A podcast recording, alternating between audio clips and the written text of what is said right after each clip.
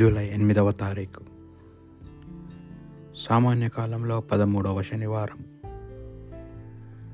మొదటి పట్టణము ఆదికాండము 27వ అధ్యాయము 1 నుండి 5 మరియు 15 నుండి 29 వచనముల వరకు. ఈసాకు పండు ముసలి ఆయను, చూపు అనంతగా అతని కన్నులు మనకబడెను. అతడు బిడ్డ అని పెద్ద కొడుకును ఏసావును పిలిచెను. ఏసావు చిత్తము తండ్రి అనెను. ఇసాకు అతనితో, నాయనా, ఒక మాట చెప్పేదను వినుము. నేను కాటికి కాలు చాచుకొని ఉంటిని.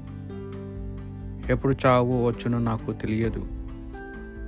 నీ వేట పనిట్లు అమ్ములు పోది విల్లు తీసుకొని అడవికి పోయి వేటాడి జింక మాంసము తీసుకొని రా, దానిని నాకు రుచి చున్నట్లుగా వడ్డింపుము. నేను తృప్తిగా భుజించి నిన్ను దీవించి కన్ను మూసేదను అని అనెను. ఈసాకు తన కుమారుడైన ఏసావుతో మాట్లాడినంతయు రిబెకా వినుచుండెను. వేటాడి జింక మాంసము తెచ్చుటకై ఏసావు అడవికి వెళ్ళెను.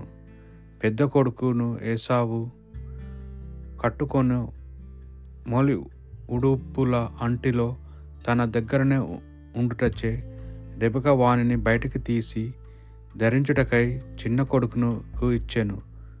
చంపిన మేకపిల్లలు తోళ్లతో యాకోబు చేతులను నున్ని మేడను కప్పెను. తాను సిద్ధము చేసిన రుచికరమైన మాంసమును రొట్టెను యాకోబు చేతికి ఇచ్చెను. యాకోబు తండ్రి గోడకు వచ్చి తండ్రి అని పిలిచెను. ఇసాకు, బిడ్డ, నీవు పెద్దవాడవా చిన్నవాడవా అని అడిగెను. యాకోబు తండ్రితో, నేను ఏసావును నీ పెద్ద కొడుకును. నీవు చెప్పినట్టు చేసి తిని లేచి కూర్చుండుము. నేను తెచ్చిన జింక మాంసమును తినుము, తిని దీవెనలు పలుకుము అనెను. అంతటా ఇసాకు, ఇంత తొందరగా మాంసము నీకెట్లా దొరికినది అని కుమారుని ప్రశ్నించెను. దానికి యాకోబు, నీ దేవుడైన ప్రభువే దాన్ని నా యొద్దకు పంపెను అని అనెను. ఈసాకు యాకోబుతో, నాయనా, దగ్గరకు రా. నిన్ను తడిమి చూచి నువ్వు ఏసావో కావో తెలిసి కొందును అనెను.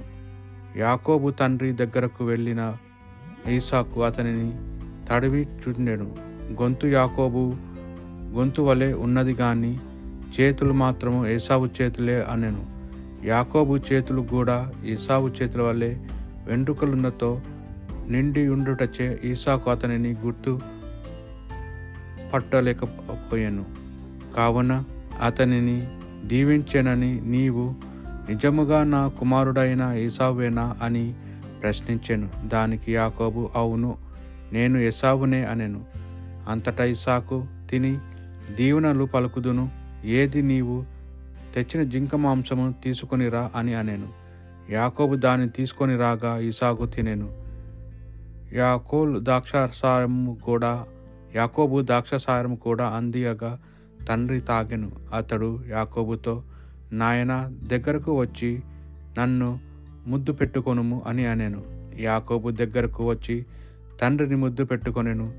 యాకోబు ధరించిన గుడ్డలను వాసన చూచి అతను జీవించుచు ఇట్లు పలికెను, ఇదిగో నా కుమారుని సువాసన దేవుడు దీవించు పొలము తావలే ఉన్నది.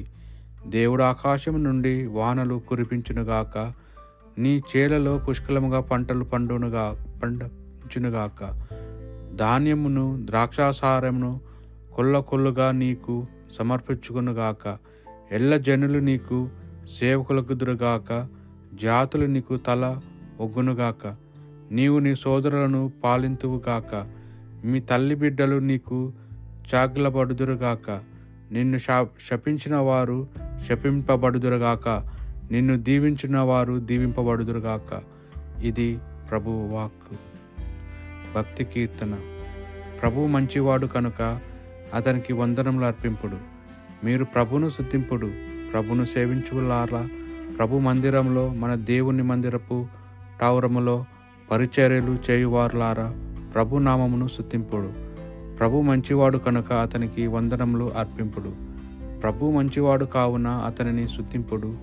అతడు దయాపరుడు కనుక అతని నామమును స్తుతింపుడు.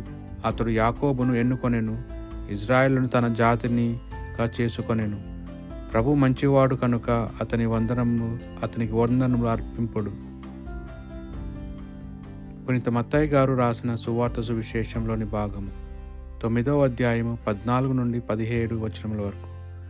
యోహాను శిష్యులు యేసును సమీపించి, మేము పరిసరయులు కూడా తరచుగా ఉపవాసము ఉందుము, కానీ మీ శిష్యులు ఎన్నడూ ఉపవాసము ఉండరేలా అని ప్రశ్నింపగా, పెండ్లి కుమారుడు ఉన్నంత కాలము పెండ్లికి వచ్చిన వారు ఎలా చింతింతురు? పెండ్లి కుమారుడు వారి వద్ద నుండి కొనిపోబడు దినము వచ్చును, అప్పుడు వారు ఉపవాసము చేయుదురు. పాత్ర గుడ్డకు మాసిక వేయనట్టు క్రొత్త గుడ్డను ఎవరు ఉపయోగించరు. అట్లా ఉపయోగించిన క్రొత్త గుడ్డ కృంగుట వలన ఆ పాత గుడ్డ మరింత చినిగిపోవును. క్రొత్త ద్రాక్షాసారము పాత తిత్తులలో ఎవరు పోయెదురు? అట్లు పోసిన ఎడల అవి పిగులును, ఆ ద్రాక్షాసారము నేల పాలగును, తిత్తులు నాశనం అగును. అందువలన క్రొత్త ద్రాక్షారసము క్రొత్త త్రిత్తులలో పోయుదురు, అప్పుడు ఆ రెండును చెడిపోకుండును అని యేసు సమాధానం ముసిగెను. ఇది ప్రభు సువిశేషము.